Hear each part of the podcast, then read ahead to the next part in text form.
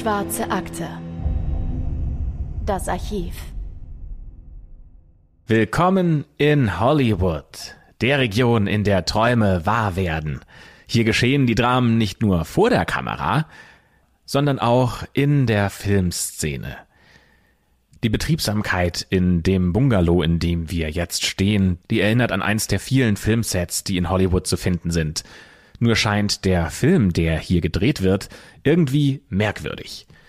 Eine Schauspielerin sucht verzweifelt nach den Liebesbriefen, die sie dem Hausherrn einst geschrieben hat, während dieser tot auf dem Boden im Wohnzimmer liegt.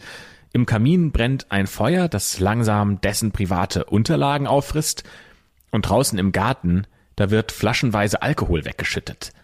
Hastig, bevor irgendjemand Fragen stellt. In der Küche spült der Butler Geschirr, und zwar so gründlich, dass sich keine Fingerabdrücke darauf finden lassen können. Jeder hier scheint seine Rolle perfekt zu spielen. In den Gesichtern ist echtes Entsetzen und Sorge zu sehen, aber es fehlt der Cut. Diese Szene, die sich hier gerade stattfindet, die läuft immer weiter. Denn das hier ist kein Filmset. Der Mann auf dem Boden ist wirklich tot. Er ist allem Anschein nach an einem durchbrochenen Magengeschwür gestorben. Das bestätigt zumindest ein Arzt, der zufällig auch vor Ort ist. Als die Polizei eintrifft, lässt sich die Hektik fast mit Händen greifen. Doch warum sind die vielen Menschen, die hier herumwuseln, so nervös? Wir können beobachten, wie sich die Polizisten und Polizistinnen dem reglosen Körper im Wohnzimmer nähern. Auch die Bestatter sind schon vor Ort. Als sie den Körper vorsichtig anheben, können wir das Blut sehen. Und dabei wird uns klar, dass wir mitten an einem überfüllten Tatort voller Schauspielerinnen und Filmemacher stehen, die ihre Rollen nicht einfach spielen. Und dass es in der Traumfabrik einen grausamen Mord gegeben hat. Und damit herzlich willkommen zu einer neuen Folge der Schwarzen Akte. Ich bin Anne. Und mein Name ist Christopher. Die Geschichte, die wir euch heute erzählen, die beginnt am 2. Februar 1922. Der Bungalow, in dem soeben das Mordopfer von der Polizei in Augenschein genommen wurde, der befindet sich in der Alvaro Street in Los Angeles, in einem sehr exklusiven Wohngebiet mit Stuckbauten und mit Blick über den wunderschönen Westlake Park. Viele Menschen, die hier leben, die arbeiten in der Filmindustrie, so auch William Desmond Taylor, der sich einen Namen als Stummfilmregisseur gemacht hat. Der ist ein Liebling des Kinos, wie ihn die Blätter gerne bezeichnen, ein kultivierter, würdevoller Gentleman, charmant, beliebt, und hinterrücks wurde der in seinem eigenen Zuhause ermordet. Und die Nachricht von seinem Tod macht auch schnell die Runde, denn bald weiß schon das ganze Land darüber Bescheid. Taylor ist nur Mitte 50 geworden und hat über 40 Filme gedreht, darunter bekannte Titel wie Tom Sawyer oder Huckleberry Finn. Viele trauern um den Regisseur, der dem Hollywood der 20er Jahre seine ganz eigene Note verliehen hat und dass der Ermordete gar nicht wirklich Taylor heißt und im Geheimen ein Doppelleben geführt hat, das ahnte zu dieser Zeit noch niemand. Taylors Tod löst in Hollywood allerdings nicht nur Trauer aus, sondern auch große Sorge. Denn die Filmindustrie, die fürchtet um ihren Ruf.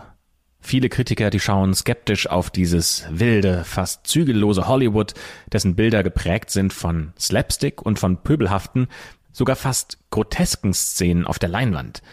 Denn das Hollywood der 20er Jahre, das zeichnet sich durch eine Ansammlung von Schaustellern, Artisten und Abenteuern aus, die dieser Traum vom schnellen Vermögen, von Glück und von Ruhm in die Filmbranche gelockt hat. Es ist ein bunter Fleck in einem Amerika, das zu dieser Zeit unter Prohibition steht. Das heißt, die Herstellung, der Transport und der Verkauf von Alkohol, die sind durch einen Zusatzartikel in der Verfassung verboten. Und die Kräfte, die politischen Kräfte, die bereits die Prohibition durchgesetzt haben, die drohen jetzt damit, im ganzen Land die Kinos zu boykottieren und die fordern, so schreibt es zumindest der Spiegel im Jahr 1987, das Hollywood Babylon ein für alle Mal auszuräuchern.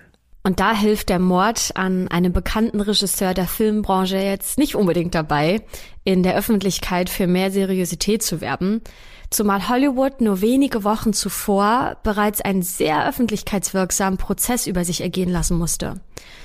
Fatty Arbuckle, das ist einer der bekanntesten Stummfilmschauspieler zu Beginn des 20. Jahrhunderts, Der hatte bei einer Party in San Francisco angeblich eine junge Frau mit einer Flasche vergewaltigt. Die Frau wurde dann schwer verletzt in ein Krankenhaus gebracht, wo sie dann leider an ihren Verletzungen gestorben ist. Und das ist auch der Grund, warum Taylors Bungalow bereits voll mit Vertretern der Filmindustrie ist, noch bevor jemand überhaupt die Polizei ruft. Sämtliches Beweismaterial, das den Skandal noch weiter anfachen könnte, soll nämlich vernichtet werden, bevor es den Behörden oder Journalisten in die Hände fallen könnte. Dazu gehören zum Beispiel Taylors private Unterlagen, aber auch der Alkohol, den er heimlich in seiner Wohnung gelagert hat. Und damit beginnt die Aufwicklung eines Mordfalls, der die Menschen in und um die Filmindustrie für Jahrzehnte nicht loslassen wird. Es wird sogar ein eigenes Magazin ins Leben gerufen, das sich ausschließlich mit den Entwicklungen und den Details dieses Falls befasst. Es heißt Taylorology und äh, das wurde sogar digitalisiert. Das kann man auch im Internet nachlesen, wenn ihr das mal euch anschauen wollt. Dann schaut auch in unsere Beschreibung des Podcasts, da haben wir das verlinkt.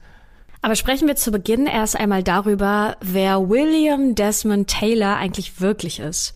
Denn der Taylor, über den wir hier sprechen, ist nur eine Fassade, eine konstruierte Identität von einem Mann, der sein altes Leben ein für alle Mal hinter sich lassen wollte. Weder ist Taylor sein richtiger Name, noch kennt jemand in Hollywood sein wahres Alter. Denn Taylor heißt eigentlich Tanner, genauer genommen William Dean Tanner, und wurde 1867 in Irland geboren. Das heißt, er ist eigentlich zehn Jahre älter, als man in Hollywood zu der Zeit glaubt. Taylor und äh, wir bleiben jetzt aus Gründen der Einfachheit bei diesem Namen, den er sich selbst gegeben hat. Der blickt auf ein abenteuerliches und fast sogar schon zerrissenes Leben zurück. Der ist ganz früh von zu Hause weggelaufen, da er nicht in die Fußstapfen seines Vaters treten will, der war Berufsoffizier, sondern Taylor hat für seine Zukunft ganz andere Pläne.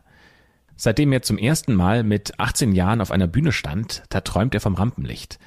Doch seinem Vater gefällt das nicht und er versucht seinen Sohn davon abzubringen, Allerdings scheitern seine Versuche, seinen Sohn zu einer Laufbahn beim Militär zu zwingen. Taylor schafft es bis in die USA, bis zum Broadway. Da tritt er dann als Komödiant auf und genießt drei Jahre lang seinen schnellen Ruhm. In New York lernt man ihn dann als William Cunningham Dean Tanner kennen. Unter diesem Namen gibt er sich nämlich als kultivierten Kunstkenner aus. Und nach seiner Zeit am Broadway, da geht er für eine Weile nach Alaska und versucht da sein Glück als Goldgräber. Mit 34 Jahren heiratet er dann die Tochter eines wohlhabenden Börsenmaklers und bekommt auch ein Kind mit ihr. Einige Jahre später verlässt er das gemeinsame Haus, um sich angeblich ein Autorennen anzusehen, aber er kehrt nie wieder zurück nach Hause. Seine Spur verliert sich hier, aber es gibt doch ein paar Augenzeugen, die ihn in Colorado, Montana und Alaska gesehen haben wollen. Er arbeitet eine Zeit lang als Bergarbeiter, aber bereits schon unter dem neuen Namen William Desmond Taylor. Und er hat in dieser Zeit erste schauspielerische Erfahrungen als Laiendarsteller gesammelt. Nach einer langen Zeit des Wartens und der Ungewissheit lässt sich seine Frau dann 1912 von ihrem verschollenen Ehemann scheiden und heiratet erneut. Im Winter des gleichen Jahres erhält Taylor seine erste Filmrolle in einem Drama, das heißt The Counterfighter, und kurz darauf erhält er sogar schon seine zweite Rolle.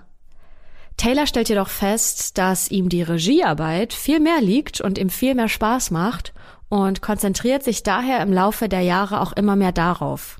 Als seine Ex-Frau neun Jahre später mit ihrer Tochter ins Kino geht, da sieht sie ihren Ex-Mann plötzlich wieder, aber auf der Leinwand. Und da hat er seinen Namen auch schon geändert. Daraufhin schreibt sie ihm natürlich sofort und obwohl Taylor seine wahre Identität erst nicht zugeben möchte, schickt er ihr von da an doch jeden Monat einen kleinen Unterhalt. Jetzt habt ihr also den Mann kennengelernt, der, wie am Anfang der Folge erzählt, ermordet in seinem Wohnzimmer liegt. Und wie ihr euch bestimmt vorstellen könnt, wird die Entdeckung seiner wahren Identität noch ordentlich Wirbel nach sich ziehen. Für die Presse ist Taylors wahrer Hintergrund auf jeden Fall ein gefundenes Fressen. Die Medien sind eh von Anfang an dabei und die berichten über jedes Detail, das sich jetzt rund um Taylors Tod abspielt, ganz nach dem Motto, wenn schon Skandal, dann aber auch bitte richtig. Für die Detectives ist so viel Öffentlichkeit gleichzeitig Fluch und Segen, denn jeden Tag erhalten sie super viele Briefe und Anrufe von Menschen, die sich ganz sicher sind, wer Taylor denn ermordet hat.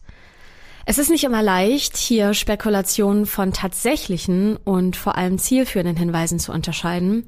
Und besonders problematisch ist für die Polizei, dass der Tatort durch die vielen Menschen eigentlich vollständig kontaminiert ist. Ja, dass manche Spuren sogar willentlich von einigen Vertretern der Filmindustrie verwischt worden sind. Doch nicht nur die zerstörten Spuren sind hier ein Problem. Wie sollen die Detectives Rückschlüsse auf mögliche Motive und Hintergründe des Verstorbenen ziehen, wenn die Filmleute seine Besitztümer teils sogar haben verschwinden lassen und die meisten persönlichen Dokumente auch nur noch als Asche im Kamin liegen? Das Ermittlerteam findet in Taylors Tasche noch 78 Dollar, ebenso ein Medaillon mit einem Foto darin, auf dem die Schauspielerin Mabel Norman zu sehen ist. An Taylors Finger steckt ein zweikarätiger Diamantring und an seinem Handgelenk ist noch eine Platinuhr. Das heißt, für den Ermittler ist relativ schnell klar, hier geht's auf keinen Fall um Habgier. Tatsächlich finden aber die Detectives trotz aller Erwartungen noch ein paar interessante Dinge in dem Bungalow, zum Beispiel pornografische Fotos, in denen der Regisseur mit diversen Hollywood-Schönheiten zu sehen ist, Schlüssel, die zu keinem Schloss im Haus passen und eine Art Trophäenschublade mit Damenunterwäsche. An jedem Wäscheteil ist ein Schild mit Initialen und mit Daten angeheftet. Dieser Fund zerstört ein bisschen das Bild dieses kultivierten und würdevollen Gentlemans und rückt Taylor in ein anderes Licht, denn so wie es jetzt aussieht, hat er Frauen geliebt und Frauen haben ihn geliebt. Ein anderer Rückschluss ist kaum möglich. So kompetent er auch als Regisseur aufgetreten ist, so gerne hat er offensichtlich das Leben genossen und sich mit Frauen in seiner eigenen Villa vergnügt. Ja, und was die Detectives noch finden, sind alte Liebesbriefe. Sowohl von Mabel Normand, deren Bild ja in Taylors Medaillon steckt, als auch von einer anderen jungen Dame. Und die heißt Mary Miles Minter. Auch sie ist dem erfolgreichen Regisseur verfallen, selbst wenn der über 30 Jahre älter ist als sie selbst und Mary, die ist auch eine erfolgreiche Schauspielerin und hat die Briefe an ihr Idol zwar kodiert, doch das nicht besonders erfolgreich. Ihre Liebeserklärungen haben nach dem Mord in der Öffentlichkeit eine sehr große Aufmerksamkeit erregt und in einem dieser Briefe schreibt sie beispielsweise Wie soll ich dich nennen, du wunderbarer Mann? Ich möchte mit dir wegfahren, hoch in die Berge, irgendwohin, nur damit wir allein sein können. Und in einem anderen Brief schreibt sie mehrmals hintereinander, dass sie ihn liebt. Bei der Durchsuchung tauchen zudem ein rosa Nachthemd auf, das ebenfalls von Mary stammen könnte, ebenso wie ein Taschentuch aus Spitze. Warum kommt man jetzt darauf, dass das zu Mary gehört? Naja, weil auf beiden Gegenständen ein Monogramm zu lesen ist, das aus genau drei Buchstaben besteht. M, M, M. Und die Ermittler denken, das steht wahrscheinlich für Mary Miles Minter. Das lässt sich allerdings nicht mit absoluter Gewissheit sagen. Außerdem entdecken die Detectives an Taylors Jacke, die er bei seinem Tod trägt, drei lange blonde Haare, die können tatsächlich Mary Miles Minter zugeordnet werden. Es sieht also so aus, dass beide Frauen eine romantische und emotionale Bindung zu dem Verstorbenen gehabt haben, und von beiden Frauen steht ein Foto auf dessen Piano im Wohnzimmer. Das heißt, wir haben eine Art Dreiecksbeziehung, zwei Frauen, ein Mann und wenn man dieser Trophäenschublade voller Damenunterwäsche glauben darf, dann gibt's da noch eine ganze Reihe weiterer Liebhaberinnen. Diese Konstellation, die bietet natürlich viel Stoff für Drama und die legt ein Mordmotiv nahe, das es jetzt zu untersuchen gilt und äh, bei dem die Polizei anfängt zu ermitteln. Und das ist natürlich Eifersucht. Ja, und genau darauf stürzen sich jetzt auch die Detectives, aber auch die Presse spekuliert in diese Richtung. Selbst wenn es nicht einer der Frauen war, dann ja, vielleicht ja einer der Ehemänner oder Liebhaber. Das klingt zunächst nach einem klassischen Liebesdrama, doch so einfach ist es dann tatsächlich doch nicht den Fall zu lösen. Denn auch andere Motive und damit weitere Verdächtige werden bei den Ermittlungen noch auftauchen. Welche genau das sind, da gehen wir gleich noch näher drauf ein. Doch zuerst wollen wir jetzt mal darüber sprechen, wie genau Taylor jetzt eigentlich gestorben ist. Denn auch die Umstände der Tat, die können noch wichtige Hinweise für die Ermittlung liefern. Die Obduktion der Leiche ergibt, dass Taylor mit einem gezielten Schuss in den Rücken getötet wurde. Die Kugel ist in seine linke Seite eingedrungen, nach oben gewandert und in der Nähe des rechten Halsansatzes stecken geblieben. Es ist durchaus möglich, dass Taylor zum Zeitpunkt des Schusses seine Hände über den Kopf gehalten hat, da das Einschussloch in seiner Jacke nicht ganz mit der Stelle übereinstimmt, an der die Kugel in seinen Körper eingedrungen ist. Das lässt vermuten, dass sein Mörder ihn nicht sofort aus dem Hinterhalt getötet hat, sondern dass Taylor noch Zeit hatte, die Gefahr zu realisieren, in der er gerade schwebt. Eine andere interessante Theorie besagt, dass Taylor seinen Mörder oder seine Mörderin gerade in dem Moment umarmt haben könnte, als dieser oder diese ihm die Kugel in den Rücken schoss. Das wäre zwar ein nicht ganz ungefährliches Vorgehen für die schießende Person selbst, die ja, ja, dadurch riskiert hätte, dass die Kugel aus Taylors Körper wieder austritt. Es hätte aber einen ganz besonderen dramatischen Effekt. Und wir wissen ja nicht, was für eine Rolle Drama bei dieser ganzen Sache hier gespielt hat. An dem Morgen des 2. Februar 1922, als die Polizei gerade von Taylors Tod erfahren hat, ist dieser bereits seit einigen Stunden tot. An diesem Tag sollte er eigentlich als Zeuge vor Gericht aussagen, denn sein Butler war vor einer Zeit verhaftet worden, als der gerade im Park nach kleinen Jungen Ausschau gehalten hat, die er für sexuelle Dienstleistungen anheuern könnte. Taylor wollte eigentlich für seinen Butler ein gutes Wort einlegen, doch dazu kam es ja nicht mehr. Am Zustand der Leiche lässt sich abschätzen, dass die Tat am Abend davor, also am Mittwoch, dem 1. Februar 1922 geschehen sein muss und dass Taylor demnach die ganze Nacht leblos auf dem Boden gelegen haben muss. Diese Theorie deckt sich zumindest mit dem, was die Detectives aus seinem Umfeld erfahren. An jenem Abend nämlich hört eine Nachbarin einen Schuss, eilt zur Tür und sieht einen Mann aus Taylors Haus kommen, der seltsam angezogen ist. Der trägt einen schweren Mantel, eine Mütze und einen dicken Schal, und gegenüber der Polizei beschreibt sie diesen Mann später als funny looking, also als ganz komisch aussehend. Sein Aussehen habe sie an die Schauspieler und Schauspielerinnen erinnert, die bereits drehfertig geschminkt am Filmset auf ihren Einsatz warten. Aber da dieser Mann ganz ruhig läuft, sogar direkt zu ihr hinübersieht und sich in sonst keiner Weise verdächtig verhält, da denkt sich die Nachbarin dann eben nichts weiter dabei. Der Schuss, das denkt sie, war vielleicht einfach nur eine Fehlzündung eines Autos in der Nähe. Und außerdem laufen hier überall verrückte Gestalten rum. Wir sind ja schließlich in Hollywood. Am frühen Abend hatte Taylor noch Besuch von einer der beiden Frauen, die ihm einst Liebesbriefe geschrieben hat, nämlich Mabel Normand. Sie ist auch die letzte, die Taylor lebend gesehen hat. Mit ihr teilte Taylor eine Vorliebe für das Lesen, gerne auch anspruchsvolle Lektüre. Die beiden haben es immer sehr genossen, gemeinsam zu philosophieren und sich über die Bücher auszutauschen. Doch an diesem Abend hatte Mabel gar nicht so viel Zeit. Sie schaute nur mal kurz bei Taylor vorbei. Dieser wollte ihr ein Geschenk machen, nämlich ein Buch von Sigmund Freud.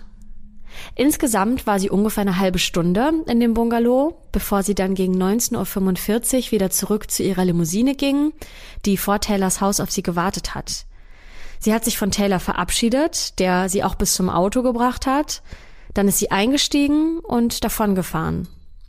Taylor kehrte dann allein in sein Haus zurück ohne zu ahnen, dass der Mörder dort bereits auf ihn gewartet hat. Denn keine 15 Minuten später, gegen 20 Uhr, fiel der tödliche Schuss. So wie es die Nachbarin beschrieben hat, denken sich die Detectives, dass es sich bei der Gestalt, die nach dem Schuss aus Taylors Haus gekommen ist, dass es sich durchaus um eine Frau handeln könnte, die sich als Mann verkleidet hat.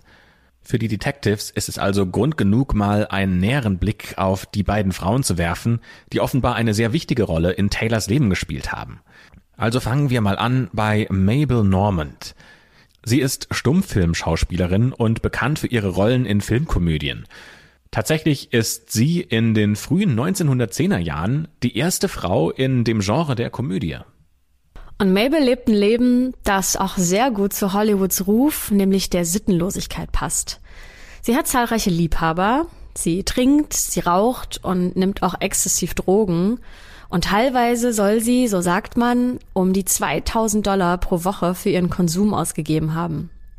Viele ihrer Gagenchecks, die sie für ihre Filme bekommen hat, die hat sie nicht mal eingelöst, denn Geld scheint Mabel nicht besonders zu interessieren. Durch ihren ungesunden Lebensstil wird Mabel dann aber früh krank und sie stirbt acht Jahre nach dem Skandal um Taylor an Tuberkulose. Und damit ist sie gerade mal 37 Jahre alt geworden. Als die Detectives sie nach ihrer Beziehung zu Taylor fragen, da erklärt sie Folgendes. Sie sagt, es gab keine Herzensangelegenheit zwischen Taylor und mir. Seine Gefühle für mich waren die eines älteren Mannes für ein Mädchen, das ihn bewunderte und das sich nicht scheute, seine Bewunderung zu zeigen. Ich war begierig darauf, ein wenig Wissen aus dem riesigen Fundus, den er besaß, zu erlangen. Er war ein Mann, der alles wusste. Er hatte nicht nur die Ausbildung und den Instinkt eines Künstlers, sondern auch ein tiefes Verständnis der Wissenschaft und der Philosophie.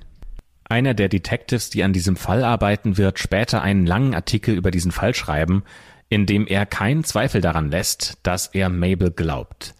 Und das, obwohl der Polizei ein Hinweis zugespielt wird, dass sie mal in Mabels Haus nach der Tatwaffe suchen sollen. Das tut die Polizei auch tatsächlich, allerdings ohne Ergebnis. Und dieser Kommissar sagt, ich habe Mabel Normand nicht einen Moment lang verdächtigt, etwas über den Mord zu wissen. Ich habe sie viele Male befragt, als sie völlig unvorbereitet war. Wenn sie etwas gewusst hätte, dann wäre die Wahrheit ans Licht gekommen. Wenn es also tatsächlich keine romantischen Gefühle von ihrer Seite aus gab, dann kommt ja für sie auch nicht das Eifersuchtsmotiv in Frage und damit sie auch als Täterin nicht. Warum sollte sie denn ausgerechnet Taylor umbringen, wenn sie doch noch so viele andere Liebhaber hat? Taylors Verbindung zu Mabel scheint allerdings auch noch auf einer ganz anderen Ebene zu liegen, denn er wollte ihr dabei helfen, mit den Drogen aufzuhören. Und jetzt eröffnet sich da ein ganz neues Feld, über das die Detectives nachdenken müssen. Denn könnte es zum Beispiel sein, dass der Mörder aus dem Drogenmilieu kommt? Werfen wir mal einen Blick auf die zweite Frau in dieser Geschichte, auf Mary Miles Minter. Sie ist ja auch Schauspielerin und ein Star in Taylors Stummfilm. Auf das Drängen ihrer Mutter hin spielte sie schon mit fünf Jahren ihre erste kleine Rolle am Broadway und verkörperte dann auch später durch und durch das Bild des jungen und gutherzigen Mädchens auf der Leinwand. Und da sie ihre Karriere in so jungen Jahren schon gestartet hat, wird sie von ihrer Mutter gemanagt. Und die verwaltet auch ihr Vermögen. Sie ist noch keine 20 Jahre alt, als Taylor stirbt, und sie ist von seinem Tod sehr tief betroffen. Als man sie zu ihrer Beziehung fragt, zu Taylor, da sagt sie, er war einer meiner besten Freunde. Sein Tod ist ein großer Schock für mich. Ich kann mir nicht vorstellen, dass es einen Menschen gibt, der ihm freiwillig Unrecht tut oder seinen Tod verursacht. Es gibt kein persönliches oder finanzielles Opfer, das ich nicht bringen würde, um den Mörder vor Gericht zu stellen. Wie genau ihre Beziehung zu Taylor tatsächlich aussieht, das ist nicht wirklich klar. Wie auch bei Mabel Normand gibt es Gründe dafür anzunehmen, dass sie nicht die Täterin ist, obwohl es durchaus Anzeichen dafür gibt, dass es sich zwischen den beiden um eine klassische romantische Beziehung oder Affäre handelt. Der Altersunterschied lässt Taylor zumindest, so scheint es, zögern. Einem Freund zumindest soll er erzählt haben, dass das liebste, süßeste kleine Mädchen der Welt in ihn verliebt sei und dass er sogar alt genug sei, um ihr Vater zu sein. Einmal, da soll sie nachts in seiner Wohnung gewesen sein, und obwohl er darauf bestanden habe, dass sie nach Hause geht, habe sie unbedingt bleiben wollen, geweint und gedroht, dass sie jetzt eine Szene machen würde, wenn er nur versucht, sie rauszuschmeißen. Werbung Okay, Hände hoch. Wem sind Supermarkt oder Kino oder Essen gehen aktuell auch viel, viel zu teuer? Also bei mir ist es auf jeden Fall so. Und auch wenn wir nichts an der Inflation ändern können, haben wir einen, finde ich, echt guten Lifehack, nämlich Finanzguru. Ich benutze es seit knapp zwei Jahren schon selbst und muss sagen, dass ich seitdem eigentlich nie den Überblick über meine Finanzen verloren habe. Egal wie viele Konten ich nutze. Und gerade beim Thema Finanzen wird es ja schnell mal sehr unübersichtlich, denn viele haben mehr als nur ein Konto. Also ich habe zum Beispiel auch ein Girokonto, Kreditkarte, PayPal. Dann gibt es vielleicht noch Depots, die man hat, Kryptokonten und so weiter. Aber alle diese Konten können mit Finanzguru verbunden werden. Dann hat man da alles ganz schön sortiert. Das lieb ich ja sehr. Ich brauche immer diese Übersichtlichkeit. Eure ganzen Einnahmen und Ausgaben werden dann von Finanzguru erfasst und sogar automatisch kategorisiert. Und ganz wichtig, die App ist dauerhaft kostenlos.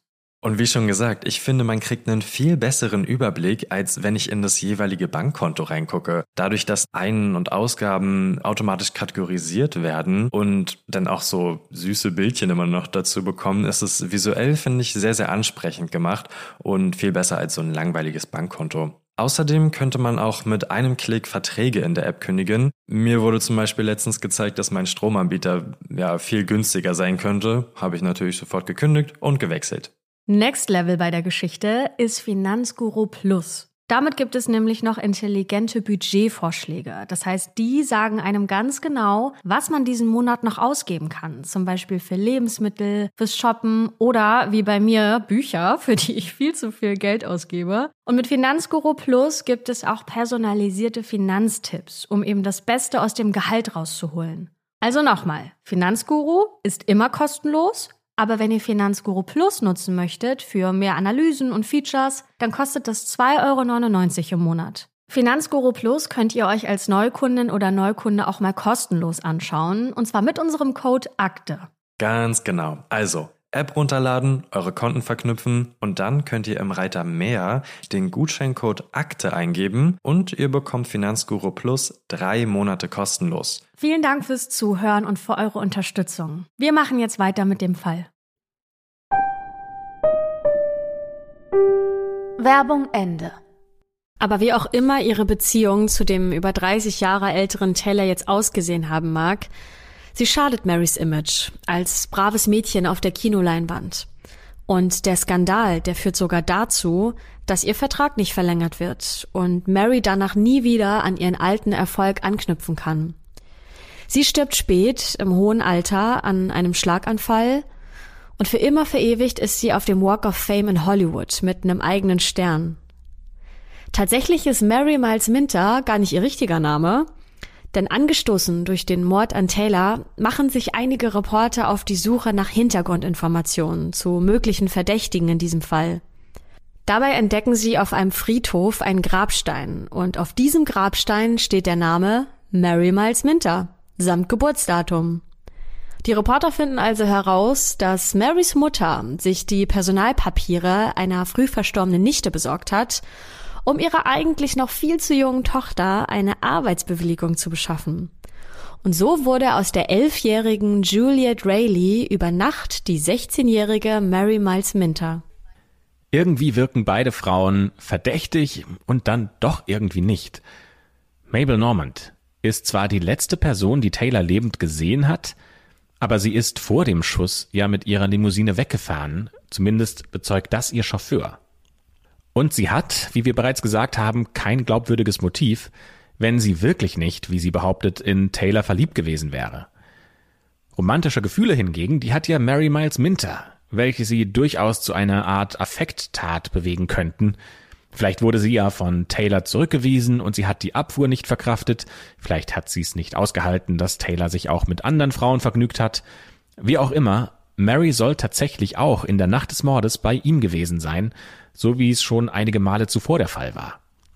Allerdings bestätigt Marys Familie, dass Mary zum Zeitpunkt von Taylors Tod sie gemeinsam mit ihrer Großmutter, Mutter und Schwester in ihrer eigenen Villa vorm Kaminfeuer gesessen hat. Doch auch Marys Mutter, die heißt Charlotte Shelby, wird als Verdächtige in diesem Mordfall gehandelt. Denn ihr war die Leidenschaft ihrer Tochter für diesen deutlich älteren Mann schon von Beginn an ein Dorn im Auge. Die Leistung und der Erfolg ihrer Tochter sind für Shelby wichtiger als alles andere, daran besteht kein Zweifel. Und sie verwaltet schließlich ja auch Marys Vermögen und streicht davon selbst immer eine Menge ein. Doch warum sollte die Mutter den Regisseur umbringen, der ihre Tochter zum Star gemacht hat? Zu den öffentlichen Anschuldigungen sagt sie, ich appelliere als ehrenhafte und integre Frau, die entgegen allen Berichten in der Öffentlichkeit nie jemandem Unrecht getan hat, an die Gerechtigkeit und daran, meinen Namen von Verleumdung und Falschdarstellung reinzuwaschen. Auch die Polizei erklärt in aller Form, dass weder gegen die Mutter noch gegen die Tochter ein Verdacht vorliegt. Stattdessen haben sie eine ganz andere Person im Visier, die lange als Hauptverdächtiger in diesem Fall gilt. Und zwar geht es um einen Mann namens Edward Sands. Bei ihm geht es nicht um Eifersucht, sondern um Rache. Das ist zumindest der neue Ansatz der Detectives. Edward Sands war nämlich Taylors Sekretär und ein paar Monate vor dem Mord ist Sands mit Taylors Geld, seinem Schmuck und Kleidung in einem seiner Luxusautos verschwunden. Daraufhin bedrohte er ihn auch noch mit Erpresserbriefen und Taylor hatte sich verständlicherweise sehr vehement dafür eingesetzt, dass Sands verhaftet wird. Der ausstehende Haftbefehl könnte, so zumindest eine mögliche Theorie, Sands dann dazu veranlasst haben, sich an Taylor zu rächen. Wirklich logisch klingt das jetzt nicht, zumal bei dem Mord wahrscheinlich keine wirklich wertvollen Gegenstände geklaut wurden. Und Sands hätte sich doch allem Anschein nach nicht entgehen lassen, diesen Diamantring, den Taylor am Fänger hatte, auch noch mitzunehmen. Es wird jetzt also bundesweit nach Sands gefahndet und sogar mit Erfolg. Sechs Wochen nach dem Mord an Taylor wird der ehemalige Sekretär gefunden. Allerdings leider ebenfalls tot. Es sieht so aus, als ob er sich selbst erschossen hätte. Vielleicht ist er durch den Haftbefehl in Panik geraten. Hätten die Detectives damals von den Erpresserbriefen gewusst, dann hätten sie Sands Selbstmord wahrscheinlich als eine Art Geständnis gedeutet und die Akte Taylor geschlossen. Aber die Filmleute, die hatten ja an jenem Tag in Taylors Bungalow so gut aufgeräumt, bevor die Polizei überhaupt gerufen wurde, sodass nichts, wirklich nichts das Image des toten Regisseurs beschmutzen konnte bzw. sollte und dadurch auch die Erpresserbriefe verschwunden sind. Obwohl es so wirkt, als würde es genug Verdächtige und auch genug Spuren geben, so scheint die Polizei aber nicht wirklich tief nach Beweisen zu suchen. Der Mord an Taylor wird, so kritisieren das viele, nicht rigoros genug untersucht. Und der Verdacht, dass mächtige Vertreter der Filmbranche dabei ihre Finger im Spiel haben, der liegt auf jeden Fall nahe. Immer wieder ist die Rede von Beweisen, die verschwinden oder von korrupten Polizeichefs. Erst viele Jahre später kommt wieder frischer Wind in diesem Fall auf, und zwar im Jahr 1967. Das ist schon 45 Jahre nach dem Mord. Und zwar kommt frischer Wind auf, als der 72-jährige King Weider, das ist ein Kollege von Taylor, aus der Geschichte einen Film machen möchte. King Weider klemmt sich hinter die Recherche und gelangt sogar an Informationen, die den Fall in ein ganz neues Licht tauchen. Und fast ein ganzes Jahr lang braucht er für die Recherche. Über 1500 Manuskriptseiten, Dokumente und Notizen kommen dabei heraus. Doch er entscheidet sich, den Stoff erstmal nicht zu verfilmen, weil viele der Beteiligten noch immer leben. 1982 stirbt King Weider und die Geschichte bleibt unerzählt. Vorerst. Fünf Jahre später macht sich der Filmhistoriker und Autor Sidney D. Kirkpatrick auf die Suche nach diesem Material. Drei weitläufige Anwesen von King Vidor muss er durchsuchen und 750.000 Manuskriptseiten, Briefe und Dokumente durchsehen, da Vidor zu Lebzeiten alles aufgehoben hat, sogar so Sachen wie Wäschereizettel und Parkhausquittungen. 23 Tage lang sucht er, bis er endlich in der Garage eines Gästehauses fündig wird. Er schreibt dann über diesen ganzen Fall ein Buch, in dem er sogar zu einem konkreten Urteil kommt. Dieses Buch heißt A Cast of Killers und daran lässt er keinen Zweifel, wer seiner Meinung nach Taylor ermordet hat. In diesem Buch sind ein paar äußerst spannende Erkenntnisse zu lesen, die King Wider während seiner Recherche hatte. Und zwar schreibt er, dass Mary Miles Minter einmal versucht haben soll, sich selbst mit der gleichen Waffe zu erschießen, die bei Taylors Ermordung verwendet wurde. Das heißt, die Tatwaffe würde sich dann im Haus der Minters befinden. Ihre Mutter hingegen, die soll schon einmal das Leben eines anderen Regisseurs bedroht haben, der sich an ihre Tochter herangemacht hatte. Außerdem gibt es einen Zeugen, der der Mutter ein Alibi gibt, aber der soll verdächtig hohe Geldsummen zu dieser Zeit bekommen haben, so dass es so aussieht, als ob der einfach nur gekauft wäre. Aus diesen alten und den neuen Informationen rekonstruiert der Filmhistoriker Kirkpatrick jetzt die Tat und stellt sich den Vorgang folgendermaßen vor. Mary geht an jenem Abend gegen den Willen ihrer Mutter Shelby wieder zu Taylor. Von Shelby, ihrer Mutter bedroht und häufig sogar eingesperrt, braucht sie eine tröstende Schulter. Die Mutter selbst folgt der Tochter und überrascht sie dort beim Haus von Taylor. Und dann erschießt sie den in ihren Augen bösen Verführer. Mary habe später sogar zugegeben, so schreibt Kirkpatrick, dass sie und ihre Mutter in jener Nacht in Taylors Bungalow waren und dass die Mutter den Schuss abgefeuert hat. Und er findet noch was anderes raus. Denn tatsächlich habe Taylor sehr gute Gründe gehabt, an jenem Tag vor Gericht für seinen Butler aussagen zu wollen. Denn dieser, wir erinnern uns, war ja auf der Suche nach kleinen Jungs in einem Park. Und dieser soll angeblich nicht aus eigener Lust, sondern für seinen Chef im Park auf der Suche nach Jungs gewesen sein. Kirkpatricks Theorie lautet wie folgt. Taylor soll homosexuell gewesen sein und aus diesem Grund sei es für die Filmleute so wichtig gewesen, sämtliche Hinweise auf seine sexuelle Orientierung in seinem Zuhause zu vernichten, bevor das an die Öffentlichkeit kommt. Und diese Theorie, die birgt besonders viel Zündstoff, da nicht ganz klar ist, wie alt diese Jungs wohl gewesen sein mögen, die der Butler im Park gesucht hat. Auch wenn Homosexualität in amerikanischen Großstädten Anfang des 20. Jahrhunderts nicht das große Tabuthema war, so gelten in Hollywood zu dieser Zeit doch schon andere Regeln. Deswegen haben viele homo- oder bisexuelle Schauspieler und Schauspielerinnen ähm, so Scheinehen, die auch Lavendel-Ehen genannt werden, die der Öffentlichkeit eine sexuelle Orientierung vorgaukelt, aber ihre wahre sexuelle Orientierung geheim hält. Die sexuelle Orientierung soll geheim gehalten werden und nicht an die Öffentlichkeit gelangen.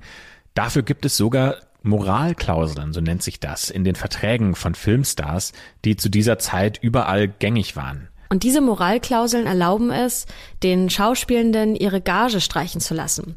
Sollten die sich durch inakzeptables Verhalten den Respekt des Publikums verspielen. Als inakzeptabel wurden nicht nur kriminelle Handlungen gesehen, sondern auch jenes Verhalten, das als unanständig oder für die Allgemeinheit aufrüttelnd angesehen werden konnte. Hinter diesen Moralklauseln stand in erster Linie ein wirtschaftliches Interesse, denn es sollte sichergestellt werden, dass die Schauspielenden um jeden Preis ihre Karriere fortsetzen können. Ja, und genau vor diesem Hintergrund hat man nicht nur alte Spuren von Taylor vernichtet, sondern auch noch neue produziert, damit die Ermittlungen in eine ganz andere und ja, für die Filmleute viel wünschenswertere Richtung gelenkt werden. Zum Beispiel durch das Verstecken von Damenunterwäsche in einer Art Trophäenschublade. Folgt man der Theorie von Kirkpatrick, dann würde das bedeuten, dass Taylor vielleicht wirklich keine sexuellen Beziehungen zu Mabel, Mary oder zu anderen Frauen geführt hat und dass sein Interesse für die rein väterlicher Natur war. Sowas wie ja eine Vater-Tochter-Beziehung oder auch als Mentor für sie. Was man davon halten will, das ist jetzt jedem selbst überlassen. Dieser Fall ist durch Kirkpatricks Buch zumindest für einen großen Teil der Öffentlichkeit geklärt. Eine geheime Absteige für mögliche sexuelle Gelüste, die wurde nie gefunden, obwohl es in dem Bungalow ja Schlüssel gab, die in kein Schloss gepasst haben. Weder Mary Miles Minter noch ihre Mutter wurden jemals offiziell angeklagt und juristisch gesehen ist der Täter oder die Täterin bis heute nicht zweifelsfrei bekannt. Ja, und dieser Fall hat einen seltsamen Status quo, mit dem wir diese heutige Folge auch beenden müssen. Denn irgendwie scheint es so, als ob der Fall tatsächlich geklärt wäre und dann ist er es aber doch irgendwie nicht. Ja, was sind eure Gedanken dazu? Haltet ihr es für glaubwürdig, dass es wirklich die Mutter von Mary war? Oder habt ihr noch jemand ganz anderen im Verdacht? Schreibt uns das doch gern auf den ja mittlerweile schon bekannten Plattformen. Findet ihr alle nochmal in den Shownotes verlinkt. Und auch Fotos der ganzen Person, über die wir heute gesprochen haben. Also schaut euch das doch gerne mal an. Und dann sind wir ganz gespannt von euch zu lesen und würden uns freuen, wenn ihr nächste Woche Dienstag wieder mit dabei seid, wenn es einen neuen Fall in der schwarzen Akte gibt.